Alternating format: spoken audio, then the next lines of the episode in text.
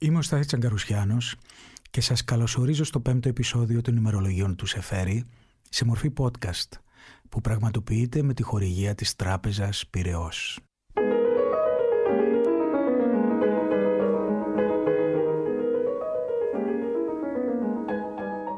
Στο προηγούμενο επεισόδιό μας έχουμε αφήσει τον ήρωά μας, τον νεαρό ακόμα ποιητή Γιώργο Σεφέρη, να παρακολουθεί τον καταιγισμό των γεγονότων στην Ευρώπη στο ξέσπασμα του πολέμου, τη χιτλερική ορμή θανάτου που σαρώνει τα πάντα.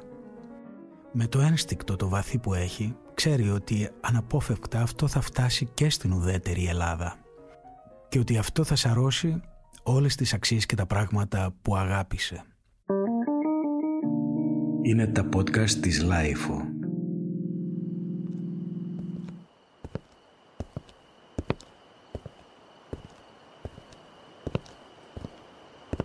Ενώ λοιπόν έχει αρχίσει μια μέρα πριν ο πόλεμος στα σύνορα Γερμανίας και Πολωνίας και ενώ όλοι περιμένουν με κομμένη την ανάσα την ώρα που στο Βερολίνο εξέπνεε το τελεσίγραφο της Αγγλίας και της Γαλλίας, ο Γιώργος Σεφέρης πηγαίνει στο σπίτι του Κατσίμπαλη στο Μαρούσι, όπου θα γνωρίσει δύο ανθρώπους που θα τον εντυπωσιάσουν βαθιά και θα σχετιστεί μαζί τους για ολόκληρη την υπόλοιπη ζωή του, τον Λόρενς Ντάρελ και κυρίως τον Χένρι Μίλερ.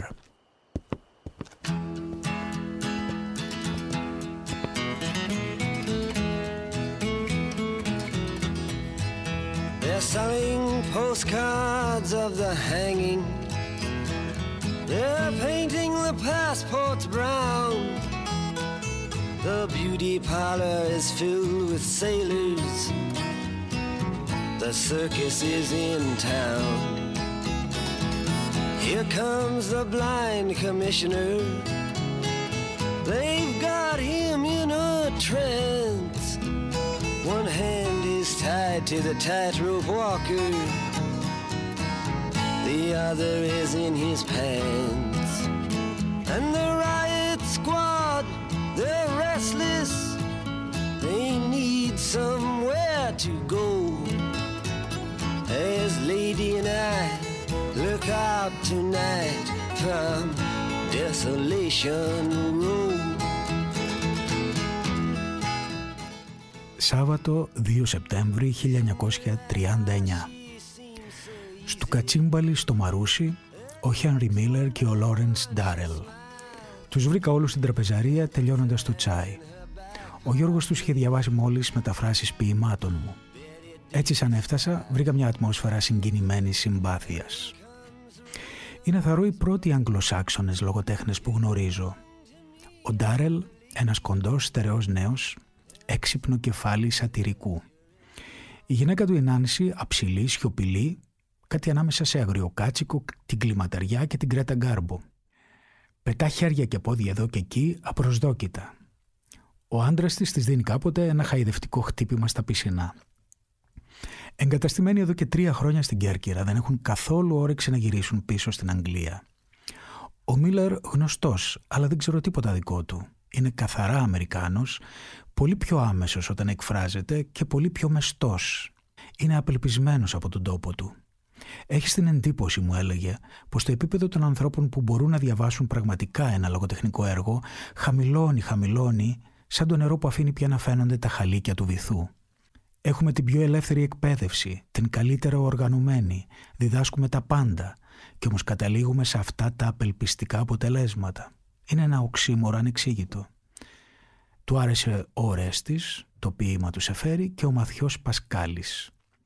Έπειτα ο Ντάρελ ήρθε και κάθισε κοντά μου.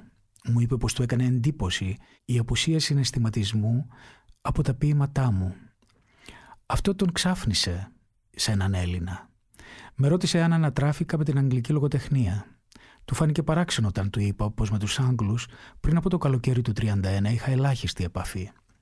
Γύριψε να μάθει που βρήκα το όνομα Μαθιός Πασκάλης και διασκέδασε όταν τον πληροφόρησα ότι δεν έχω διαβάσει το μόνιμο έργο του Πιραντέλο και πως βρήκα τυχαία αυτό το όνομα στο δρόμο πάνω σε μια ρεκλάμα κινηματογράφου την εποχή που ο Μουζούκιν έπαιζε αυτό το πρόσωπο. Στο τέλος της βραδιάς ο Μίλερ μου είπε: «Αυτό που είναι παράξενο σε εσάς είναι που χρησιμοποιείτε τα πράγματα τα μέσα έξω, inside out. Σημειώνω αυτές τις κουβέντες γιατί αλήθεια, πολύ σπάνια μου τυχαίνει να συναντήσω συναισθήματα γεννημένα από τα ποίηματά μου.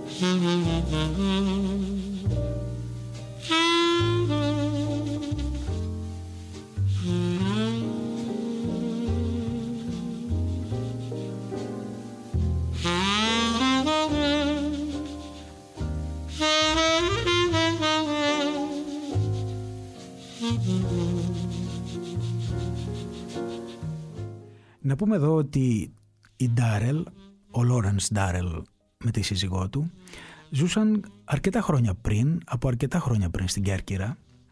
Ο Λόρενς δεν ήταν ο διάσημος συγγραφέας που έγινε μετά, αν και κατά τη γνώμη μου όσο πριν τα χρόνια γίνεται όλο και λιγότερο διάσημος και μικραίνει η αξία του. Δεν μπορούμε να πούμε το Αλεξανδρινό κουαρτέτο, τι παλμούς και τι ένταση είχε δημιουργήσει στη δική μου γενιά όταν το διαβάζαμε, πόσο είχε γοητεύσει. Και σιγά σιγά στην εποχή μας φαίνεται όλο και πιο φλίαρο, φαντάζει όλο και πιο ξεπερασμένο. Δεν είμαι κριτικός λογοτεχνίας, αυτό είναι η αίσθησή μου.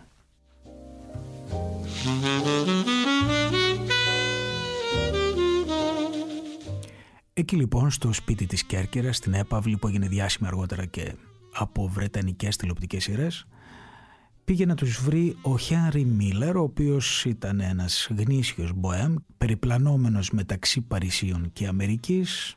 Στο Παρίσι ήταν που έγραψε τα πολύκροτα μυθιστορήματά του, τον Τροπικό του Καρκίνου και τον Τροπικό του Εγώκερο, που ακόμα και αυτά τα θυμάμαι στη δική μου γενιά, στα υπαίθρια βιβλιοπωλεία στο πλάι της Νομικής, εθεωρούνται το άλας της εναλλακτικότητας και της σεξουαλικής απελευθέρωσης. Μέσα από αυτά τα βιβλία και βεβαίως από το Μαρκίσιο Ντεσάντ, η δική μου γενιά με ένα άλμα απίδειξε από το κατηχητικό στην κραυγαλαία σεξουαλική απελευθέρωση. Το να μιλάει δηλαδή με μια ομή ειλικρίνεια για το σεξ, να περιφρονούμε τα ταμπού του μικροαστού μπαμπά μας και ούτω καθεξής.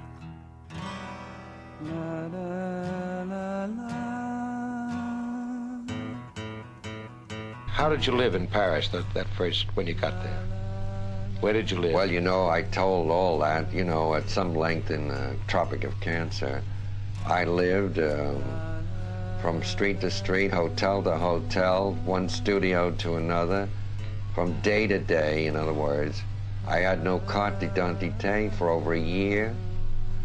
Um, I had no address, no regular address. I was just... I got up in the morning, always without any money in my pocket, walked down to uh, Boulevard Montparnasse, Café Dome, the Select, the Rotonde, looking, as I always say, for a friendly face.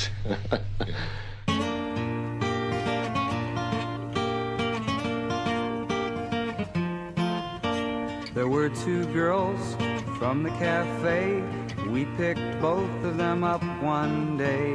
We took both of them to our flat, and the red-headed one gave Carl the clap. The dark-haired girl took off her shoe. She smiled at Joey, and then she was through. He tried everything but just his luck. The one from Jamaica just wouldn't fuck. Oh, quiet days in Clichy. Oh, quiet days in Clichy.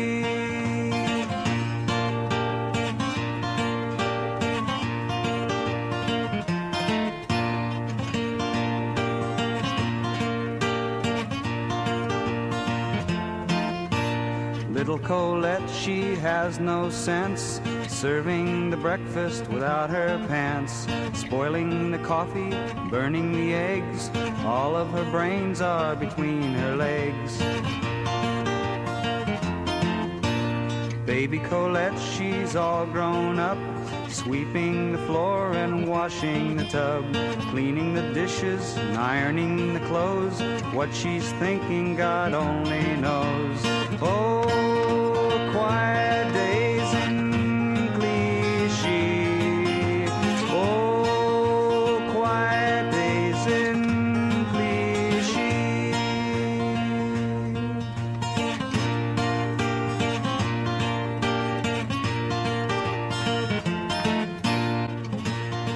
Ο Μίλερ ήταν λοιπόν διαβόητος ήδη και πολύ διάσημος όταν τον συνάντησε ο Σεφέρης και προκαλεί έκπληξη να λέει ότι δεν τον ήξερε καθόλου. Τον συνάντησε με αυτό το παρεάκι τον Ντάρελ που είχε έρθει σύσσωμος στην Αθήνα, γιατί η Κέρκυρα, καθώς εφαπτόταν σχεδόν με την Ιταλία του Μουσολίνη, η οποία η Ιταλία έδειχνε ήδη τα δόντια της και είχε εισβάλει στην Αλβανία λίγους μήνες πριν, ήταν πλέον σαφώς μια απειλή για την Ελλάδα.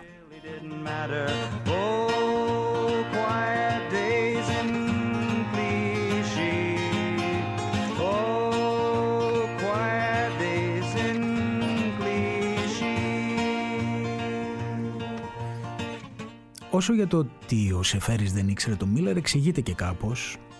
Υποθέτω ότι ο Σεφέρης νοιαζόταν πιο πολύ για τη λεγόμενη κλασική και ευρωπαϊκή παιδεία.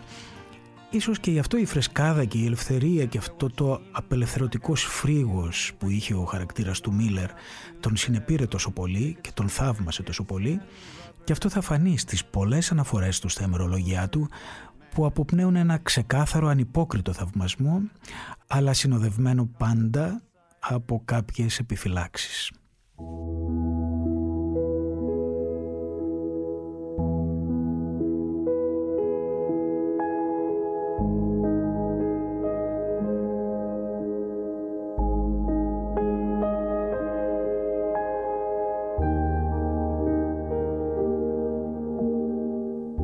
Δευτέρα δεκαέξι Οκτώβρη χίλια εννιακόσια τριάντα εννιά. Το απόγευμα με τον Μίλερ και τους Ντάρελ στο Μαρούσι. Κουβέντα με τον Μίλερ στην ταράτσα όταν είχε πια νυχτώσει. Άνθρωπος τέλεια απελπισμένος και τέλεια χαρούμενος. Μοιάζει να έχει περάσει σκληρά χρόνια και στον τόπο του και αργότερα στο Παρίσι. Έλεγε: «Το να παραδεχτείς τη μοίρα σου, την καταστροφή, το κάθε τι που σε σκλαβώνει, είναι ο μόνος τρόπος να σωθείς. Στο Παρίσι ήξερα κάποιον που μπορούσε να με βοηθήσει, να μου δανείσει δέκα φράγκα όταν πεινούσα. Μια μέρα μου είπε: μόλις σου τη φτώχεια μοιάζεις όλο χαρά. Θα σου δώσω δέκα φράγκα. Εσύ τι θα μου δώσεις?» Του αποκρίθηκα: είμαι πρόθυμος να κάνω ό,τι θέλεις, ακόμα και να σου γυαλίσω τα παπούτσια. Δέχτηκε. Την άλλη μέρα του γυάλισε τα παπούτσια μέσα σε ένα καφενείο. Το έκανε με χαρά. Ο εξευτελισμένος ήταν εκείνος.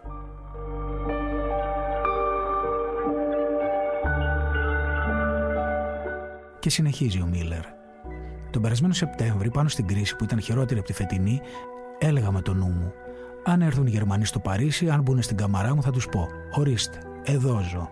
Να τα βιβλία μου, να τα χαρτιά μου, κάνετε τα ό,τι θέλετε, κάνετε με ό,τι θέλετε. Ήμουν βέβαιος πως ένα μήνα εκείνη θα ήταν η σκλάβη μου.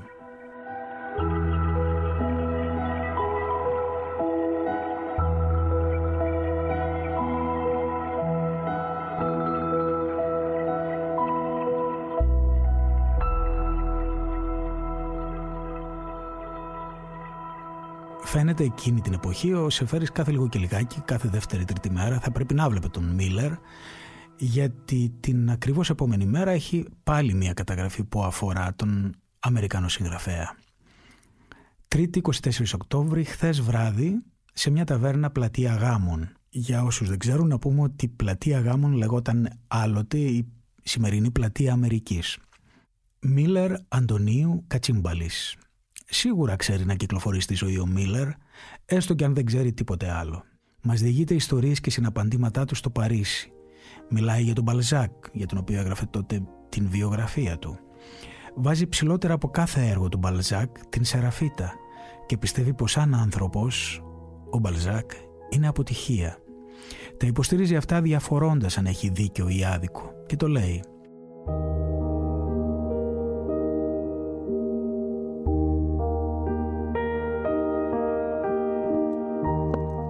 Γυρίσαμε με τα πόδια, με συνόδεψε ως το σπίτι. Στο δρόμο ήρθε η κουβέντα για τον πόλεμο. Έλεγα για αυτό το αίσθημα που έχει κανείς κάποτε, ότι όλα τούτα γίνονται όπως μέσα σε κάποιο ύπνο, σαν από υπνοβάτες. Ναι, περίεργο, μου αποκρίθηκε. Στο Παρίσι πριν χρόνια, παρατηρώντας πόσο η ζωή γίνεται όλο και πιο αφηρημένη, λέγαμε με ένα φίλο, θα καταλήξουν να σκοτώνονται χωρίς να το καταλαβαίνουν. Αυτό γίνεται τώρα. Θέλησα κάτι να ρωτήσω, με σταμάτησε. Θα προτιμούσα να μην μιλούσαμε τόσο σύντομα για αυτό το θέμα. Το είπε και άλλαξε κουβέντα. Μου έκανε εντύπωση, έμοιαζε σαν να τον είχε αγγίξει κανείς σε ένα σημείο πολύ επίπονο.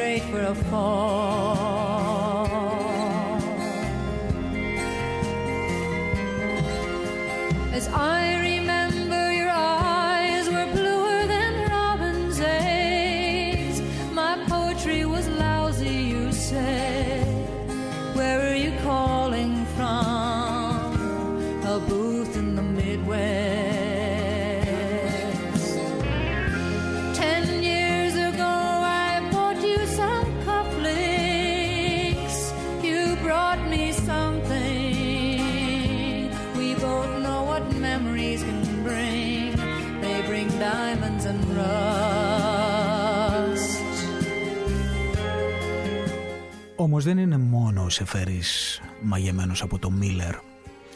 Του αφιερώνει μάλιστα και ένα ποίημά του. Είναι και ο Χένρι Μίλερ μαγεμένος από το Σεφέρη.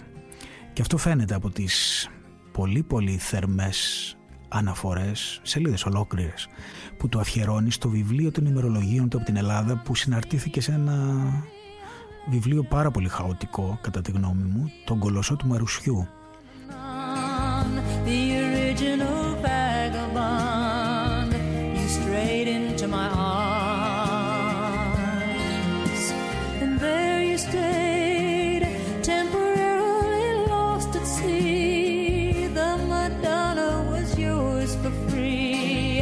Yes, the girl on the half shell could keep you unharmed.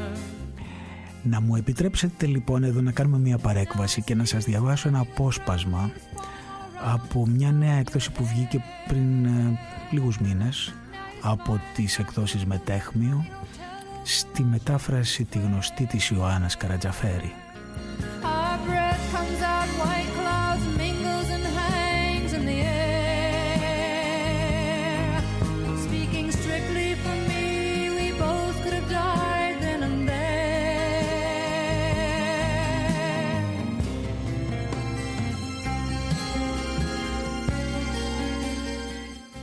Ο άνθρωπος που έχει συλλάβει το νόημα της αιωνιότητας που βρίσκεται παντού στην Ελλάδα και το έχει ριζώσει βαθιά μέσα στα ποίηματά του είναι ο Γιώργος Σεφεριάδης, υπογράφει ο Σεφέρης.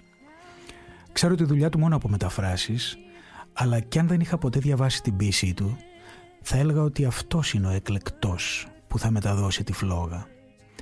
Από όσους Έλληνες γνώρισα, ο Σεφεριάδης είναι ο πλέον Ασιάτης.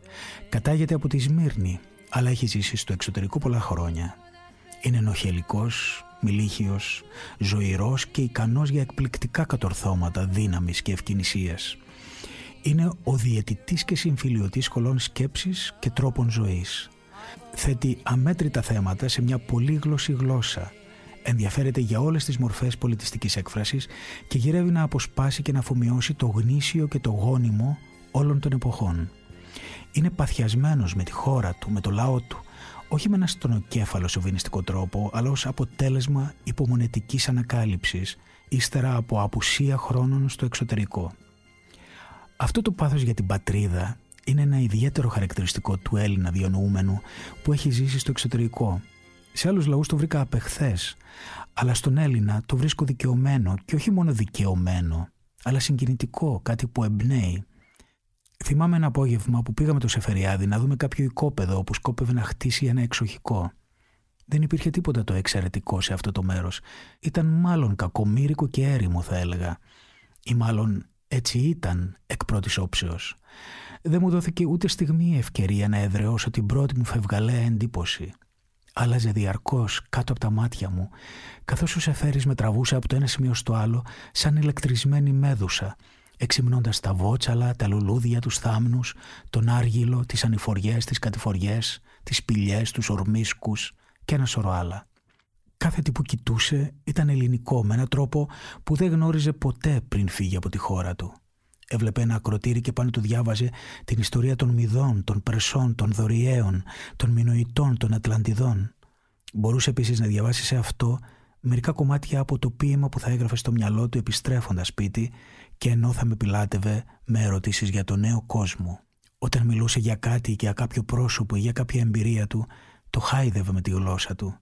Μερικές φορές μου έδινε την εντύπωση ενός αγριόχειρου που έχει σπάσει τους χαυλιοδοντές του σε οργισμένες επιθέσεις γεννημένες από αγάπη και έκσταση.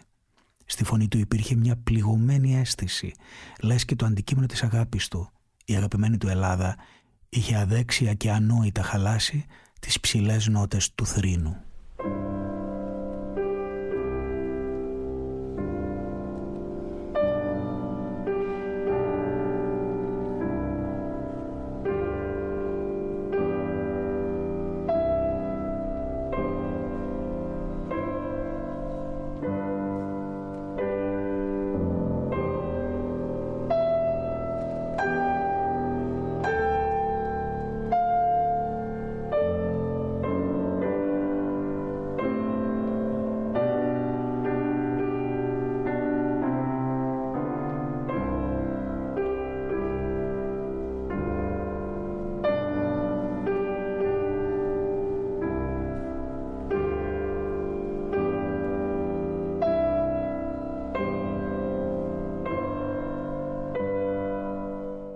Άνοιξη μετά Χριστόν, δεκαέξι Μαρτίου χίλια εννιακόσια τριάντα εννιά.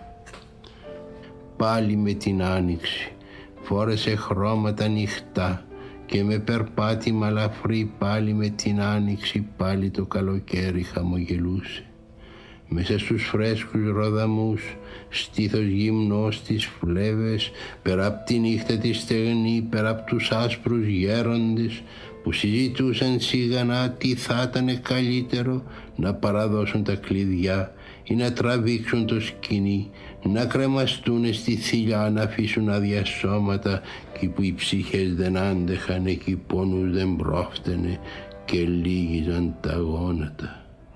Με τους καινούριους ροδαμούς οι γέροντες αστόχησαν και όλα τα παραδώσανε αγκόνια και δυσέγγωνα και τα χωράφια τα βαθιά και τα βούνα τα πράσινα και την αγάπη και το βιος της πλάχνηση και της σκεπή και ποταμούς και θάλασσα και φύγαν σαν αγάλματα και αφήσαν πίσω του σύη που δεν την έκοψε σπαθή, που δεν την πήρε καλπασμός μη τη φωνή των άγουρων κι ήρθε μεγάλη μοναξιά.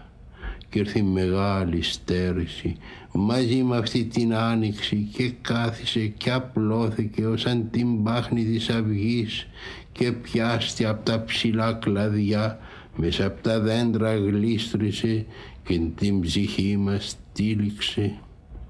Μα εκείνη χαμογέλασε, φορώντας χρώματα νυχτά, σαν ανθισμένη μυγδαλιά μέσα σε φλόγες κίτρινες, και περπατούσε ανάλαφρα, ανοίγοντας παράθυρα στον ουρανό που χαίρονταν χωρίς εμάς τους άμυρους, κι είδα το στήθος της γυμνό, τη μέση και το γόνατο, πως βγαίνει από την πεδομή να πάει στα υπουράνια, ο μάρτυρας ανέγγιχτος, ανέγγιχτος και καθαρός, έξω από τα ψιθυρίσματα του λαού τα ξεδιάλυτα στον τζίρκο τον απέραντο, έξω από το μαύρο μορφασμό, τον ιδρωμένο τράχυλο του Δήμιου παγανάχτισε χτυπώντας ανοφέλευτα. Έγινε λίμνη μοναξιά, έγινε λίμνη η στέρση, ανέγγιχτη και αχάραχτη.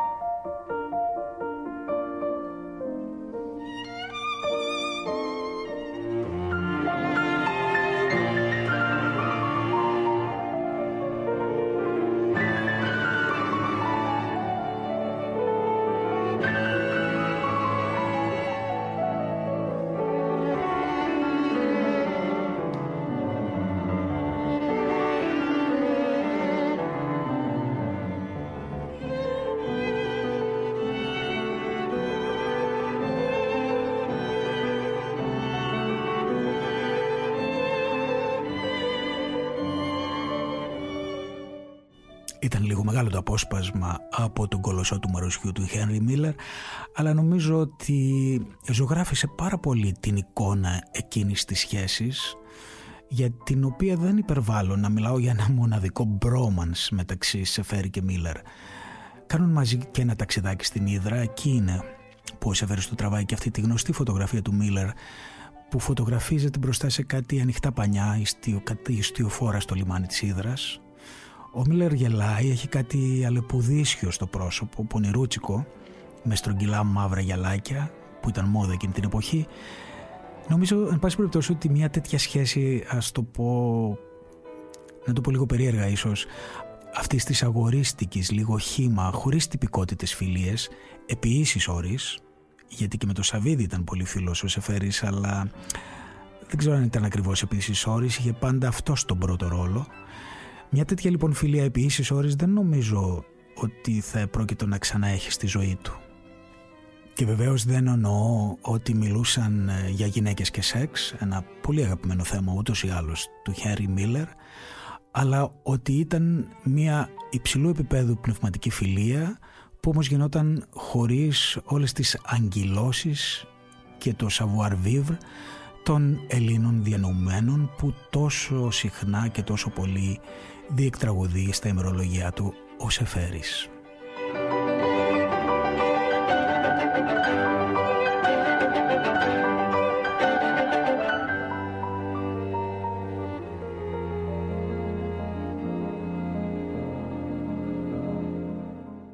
Μια Κυριακή του χίλια εννιακόσια τριάντα εννιά στα ημερολογιά του γράφει: «Στου Κατσίμπαλη και ο Χένρι Μίλερ, με πολύ φρέσκια φυσιογνωμία, σαν καινούρια.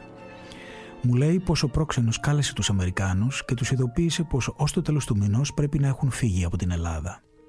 Προσπαθώ να συλλογιστώ με ποιο τρόπο θα μπορούσε να μείνει. Ο τόπος του δίνει τόση χαρά. «Όχι», μου λέει. «Τώρα ένιωσα το δάχτυλο της μοίρας πάνω μου. Δεν θέλω πια να δοκιμάσω να της ξεφύγω. Δεν γίνεται τίποτα. Πρέπει να τραβήξω το δρόμο μου». Φάγαμε. Έπινε σιγά σιγά. Το αλαφρύ κρασί τροφοδοτούσε ένα σωρό ασύνδετα πράγματα. Είχαμε σχηματίσει γύρω του ένα κύκλο. «Ξέρετε γιατί σας μιλώ έτσι», μας έλεγε. «Πέρασα τόσο ωραία εδώ, συγκινήθηκα τόσο, ενθουσιάστηκα τόσες φορές.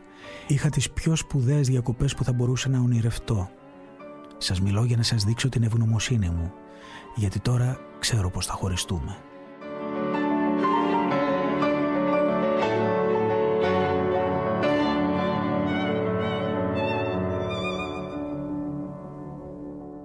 Και συνέχισε. «Κανείς πια δεν μπορεί να με υποδουλώσει.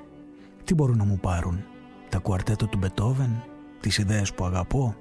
Όχι. Όσο για την πραγματική ταπείνωση, τα πράγματα δεν λογαριάζουν για μένα. Το μόνο που λογαριάζει είναι λίγα πρόσωπα. Τα άλλα είναι μια αδιάφορη ύλη.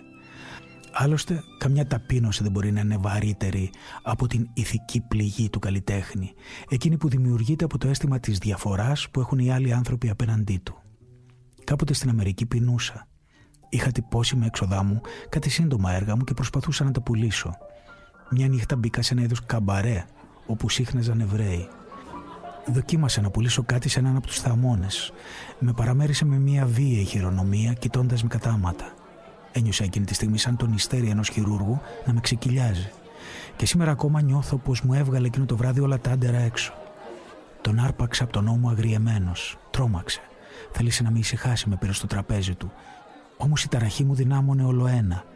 Άρχισα να μιλώ δυνατά, να χειρονομώ, να αποτείνομαι στο κοινό, να καυχέμαι, να αναφέρω έργα μου ανύπαρκτα που είχαν δημοσιεύσει τάχα μεγάλα περιοδικά.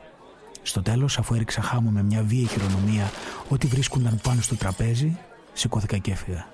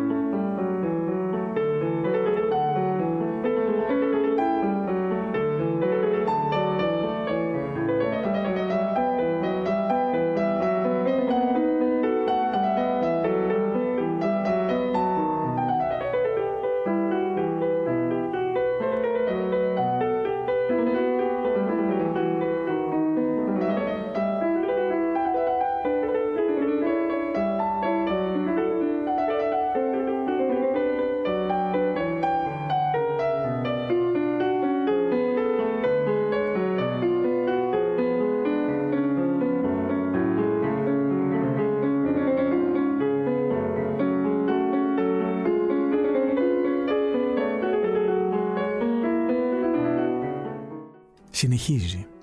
Στην Κρήτη γνώρισα τον Αλεξίου. Προφανώς εννοεί τον Στυλιανό Αλεξίου. Με κάλεσε στο σπίτι του, τον βρήκα με λίγους φίλους του. Μόλις μπήκα, άρχισε να με ρωτούν αν διάβασα τούτο ή εκείνο. Ποια γνώμη έχω για τούτο ή εκείνο το βιβλίο. Δεν ξέρω τίποτα από όλα αυτά, τους αποκρίθηκα. Είμαστε άνθρωποι, καθίστε να μιλήσουμε σαν άνθρωποι. Εκείνοι εξακολουθούσαν. Σας αρέσει ο Έλιο? Το ρωτούσε ο Αλεξίου. Όχι. Έχετε δίκιο, είναι υπερρεαλιστής. Μα όχι, δεν είναι καθόλου υπερρεαλιστής. Τον υπερρεαλισμό τον εκτιμώ, αλλά έχει φτάσει σε αδιέξοδο.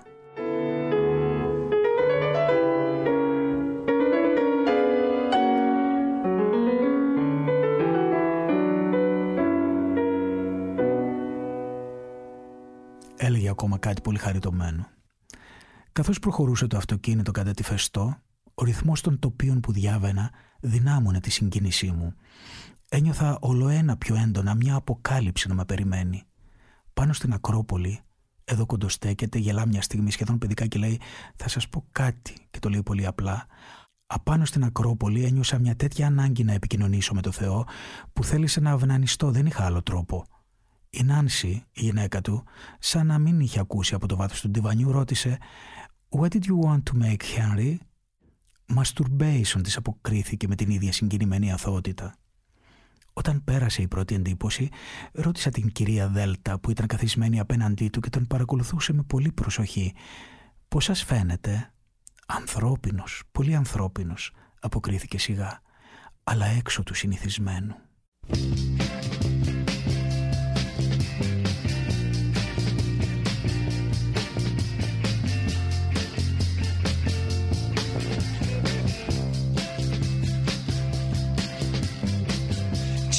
Said when she was just five years old, there was nothing happening at all. Every time she puts on a radio, there was nothing going down at all. Not at all. Then one fine morning she puts on a New York station. You know she don't believe what she heard at all. She started shaking to that fine, fine music. You know her was saved by rock and roll. Despite all the amputations, you know you could just go out and dance to the rock and roll station. It was all right. It's all right. Hey, baby, you know it was all right. It's all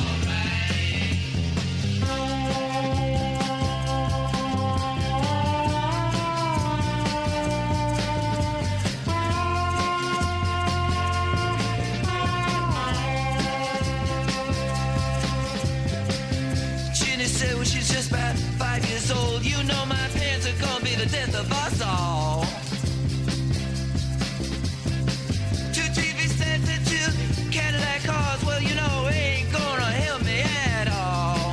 Nah, just a tiny bit. Then one fine morning she turns on a New York station, she doesn't believe what she hears at all.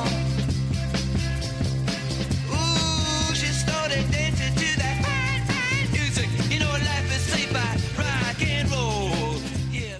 Πέρασε ωραία λοιπόν ο Σεφέρης με την παρέα του Μίλερ και τον Ντάρελ και τον αιώνιο Κατσίμπαλη. Και ήταν πολλοί άλλοι στην παρέα αυτή, εξέχοντες όλοι με τον ένα ή τον άλλο τρόπο, Βρετανοί οι περισσότεροι. Τους αναφέρει ο Ρόντρικ Μπίτον στην βιογραφία του Σεφέρη. Ήταν ο χαμηλών τόνων και λιγάκι καταθλιπτικός ποιητής Μπέρναρτ Σπένσερ. Ήταν ο Έντμουντ Κίλι, ισόβιος φίλος του Σεφέρη, έκτοτε. Κάποια στιγμή θα σας βάλω να ακούσετε και κάποιο ποίημα που απαγγέλει στα αγγλικά του Σεφέρη. Θα καταλάβετε πολλά και μόνο από τον τόνο της φωνής. Στην παρέα αυτή ήταν τότε, καθώς είχε αρχίσει κανονικά ο πόλεμος στην Ευρώπη, ο Δ. Ι. Αντωνίου, ο ποιητής που πολύ τον αγάπαγε ο Σεφέρης, η Ολίδια Μάνινγκ, που μίλησε για αυτές τις μέρες για τις οποίες μιλάμε και εμείς σήμερα στον τρίτο τόμο της βαλκανικής τριλογίας της, ένα πραγματικά έξοχο βιβλίο, ορισμένοι μάλιστα το χαρακτηρίζουν αριστούργημα, το οποίο μεταφράστηκε πρόσφατα και στην Ελλάδα από τις εκδόσεις Μετέχμιο και για τα οποία σας μιλούσε πριν λίγες μέρες ο Νίκος Μπακουνάκης εδώ από τα podcast της λάιφο. Υπήρχε ο Μάξ Νινιέτς που είχε προσπαθήσει να μπουκάρει με το αυτοκίνητό του, να σκαρφαλώσει τα σκαλιά και να μπει στο φουαγέ του King George στο Σύνταγμα, και ο οποίος πέθανε χορεύοντας από καρδιακή ανακοπή ενώ χόρευε στο καμπαρέ Αρζεντίνα της Οδού Φιλελλήνων. Ο Νίκος Γκάτσος, ο οποίος πρέπει να ήταν και από τους πιο νεαρούς και φερέλπιδες της παρέας αυτής, ο γνωστός και μη εξαιρεταίος φίλος ο Νάνος Βαλαωρίτης, που θα γινόταν παντοτινός φαν του Σεφέρη και θα τον βοήθαγε πολύ για να διαδοθεί η ποίηση του στο Λονδίνο. Όλος ο καλός ο κόσμος, με λίγα λόγια, η αφρόκρεμα και της ελληνικής και της ξένης διανόησης στην Αθήνα εκείνη την εποχή. Όμως, επαναλαμβάνω, όλα αυτά ήταν καλά και άγια για τον ποιητή μας, όμως ένα ήταν το πρόσωπο που όριζε τη ζωή του, η Μαρό. Τη σημαδιακή πρωτοχρονιά του χίλια εννιακόσια σαράντα, πριν ξημερώσει, ο Γιώργος και η Μαρό ανέβηκαν στην Ακρόπολη, όπως είχαν ανέβει και το ακριβώς προηγούμενο χρόνο, και υπάρχει μια ημερολογιακή καταγραφή εκεί ανάμεσα σε όλα αυτά που λέει για την τρελοπαρέα του Μίλερ, που προσωπικά με συγκινεί πολύ.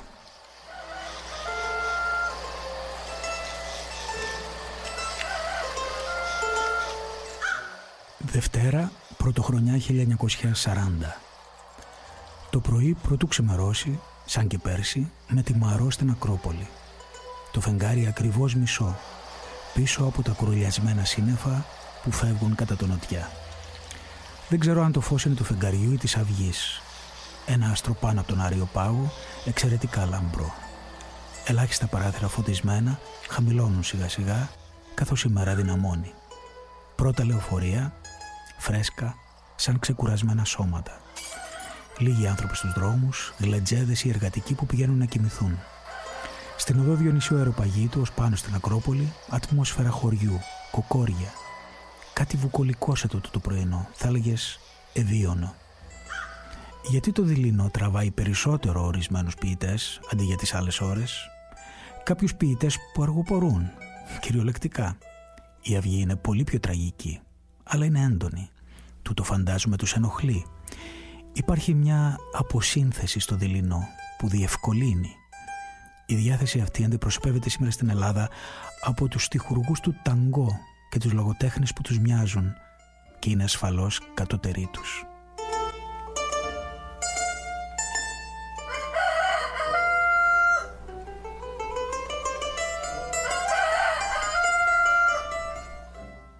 Την ίδια μέρα, ο Μαλακάσης στην έκθεση του βιβλίου φιλομετρά μια ποιητική συλλογή και διαβάζει «Αχ, να ήμουν πίνδαρος». Κλείνει το βιβλίο ψιθυρίζοντας «Να ήμουν πίνδαρος, να ήμουν πίνδαρος, για να κάνω τι γάμο το Θεό μου». Αυτό μου θυμίζει μια άλλη κουβέντα του πριν χρόνια στο Παρίσι, όταν τον πρωτογνώρισα. Παραπονιόμουν για την αμορφωσιά κάποιου Έλληνα συγγραφέα. Με κοίταξε σχεδόν με συμπόνια, σαν να φαινόταν παιδικό το παραπονό μου. «Μόρφωση», παρατήρησε. «Τι να την κάνεις τη μόρφωση? Μήπως ο Όμηρος ήξερε το Σέξπιρ?»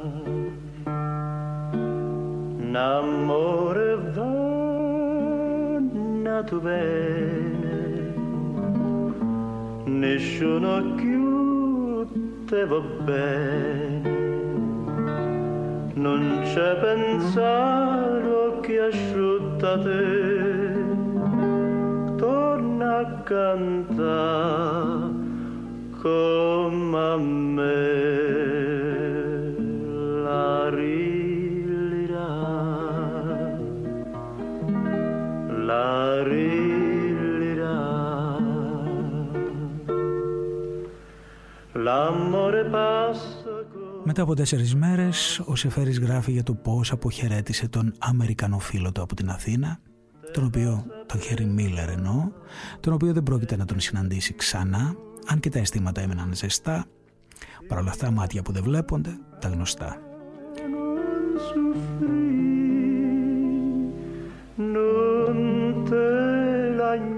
Είναι και αυτό ένα συγκινητικό απόσπασμα, το τελευταίο που θα διαβάσουμε σήμερα. Non pensa all'occhio a chi agnano la rillerà la rillerà l'amore te l'ha fatto tradimento. Non era come tu suonava tu, innamorata,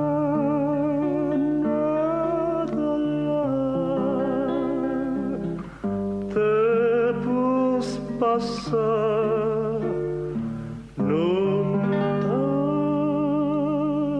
felice che vuoi fare se l'occhio chiagna. τέσσερις του Γενάρη. Όλο το απόγευμα σήμερα θυμόμουν το Χένρι Μίλερ που έφυγε για την Αμερική, την περίεργη συγκίνησή του. Την παραμονή της αναχώρησής του είχαμε φάει το βράδυ μαζί με τον Κατσίμπαλη στο Χάνι. Μιλούσαμε για την Ελλάδα. Όπως το βράδυ εκείνο στο Μαρούσι, αυτός μιλούσε περισσότερο.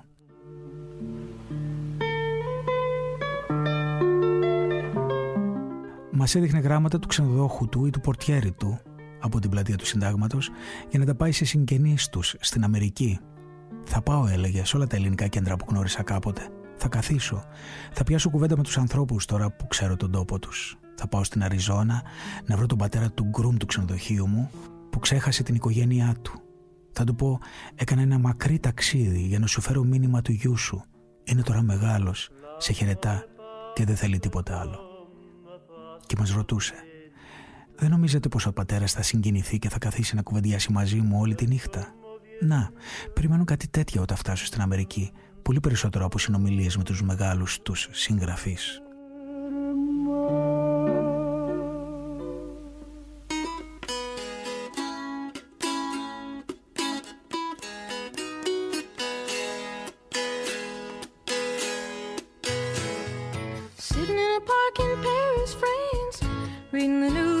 Sure looks bad, they won't give peace a chance. That was just a dream some of us had. Still a lot of lands to see, but I wouldn't want to stay here. It's too old and cold and settled in its ways here. Oh, but California, California, coming home. I'm gonna see the folks I dig. I'll even kiss a sunset peak. California, I'm coming home.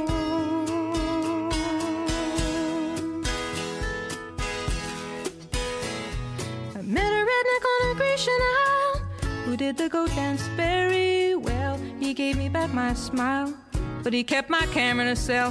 Oh, the rogue, the red, red rogue. He cooked good omelettes and stews, and I might have stayed on with him there, but my heart cried out for you.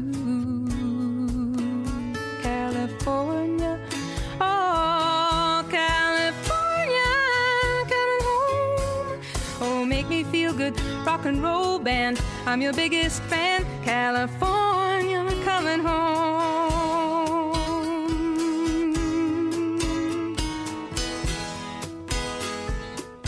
Oh, it gets so lonely when you're walking and the streets are full. Strangers, all the news on your ears just give you the blues, just give you the blues. Και πιτά, είναι περίεργο πόσο αργό να συγκινηθώ. Έπαιζε με το ποτήρι του, ενώ τα έλεγε αυτά. Υποθέσετε πως τώρα ξαφνικά έρχονται να μου πούν ότι πέθανε ο καλύτερος μου φίλος. Θα πω, τι παράξενο, πέθανε. Και θα εξακολουθήσω να πίνω. Έπειτα από έξι μήνες, ίσως ένα χρόνο, σε μια προσδιορίστη ώρα, θα με χτυπήσει η φρίκη και θα αρχίσω να φωνάζω. Δεν ξέρω, δεν ξέρω πώς να συγκινηθώ. Όταν ήμουν παιδί, πέθανε ο πιο στενός μου φίλος. Ήμασταν πρόσκοποι. Αποφάσισαν να του κάνουν επίσημη κηδεία, στολές κτλ. Στην εκκλησιά ο καθένας έπρεπε να περάσει μπροστά στο φέρετρο, να υποκληθεί ή δεν ξέρω τι να κάνει. Σαν ήρθε η σειρά μου, προχώρησα πολύ αδέξια, στάθηκα και το μόνο πράγμα που κατάφερα ήταν να αφήσω μια ηχερή πορδί. Γυρίσαμε περπατώντας από το Χάνι, αφήνοντας το Κατσίμπαλη στην πλατεία Κάνιγκος για το Μαρούσι. Ήρθε ως την πόρτα μου. Προχωρήσαμε λίγο ακόμα ως τα κυπαρίσια της Σωτήρας. Γυρίσαμε και χωριστήκαμε.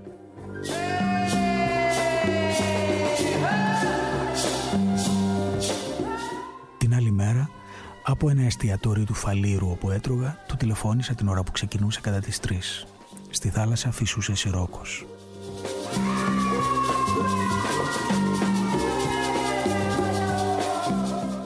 Εδώ, σε αυτό το εστιατόριο του Φαλήρου, που ήταν τότε αρκετά πιο ερημικό από το το ξέρουμε, κάπου εκεί ήταν και το πρώτο τυπογραφείο με το οποίο συνδέθηκε ο Σεφέρης των αδελφών Ταρουσόπουλου. Τον αφήνουμε εδώ.